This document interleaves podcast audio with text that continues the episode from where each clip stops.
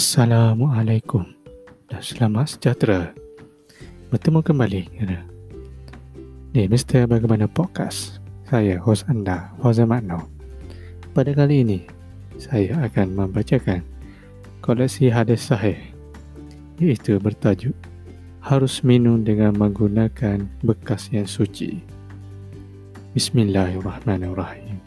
Daripada Huzaifah radhiyallahu anha, katanya, sesungguhnya Nabi Muhammad sallallahu alaihi wasallam melarang kami memakai pakaian dari sutera kasar untuk lelaki sahaja dan minum di dalam bekas yang diperbuat daripada emas dan perak, yakni laki-laki dan perempuan.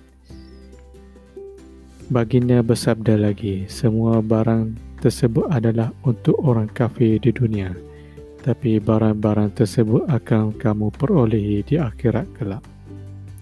Huraian hadis. Orang laki-laki dilarang memakai pakaian dibuat daripada sutera, sama ada sutera tersebut halus ataupun kasar. Sebaliknya, orang perempuan boleh memakai pakaian daripada sutera.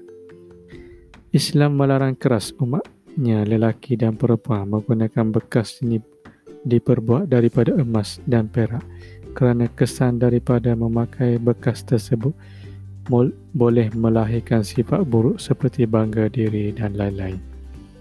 Walaupun umat Islam dilarang menggunakan bekas dibuat daripada emas dan perak di dunia, tetapi mereka akan perolehi nikmat tersebut di akhirat kelak. Hadis riwayat al-Bukhari dan Muslim.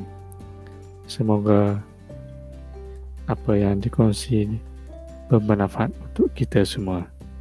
Assalamualaikum.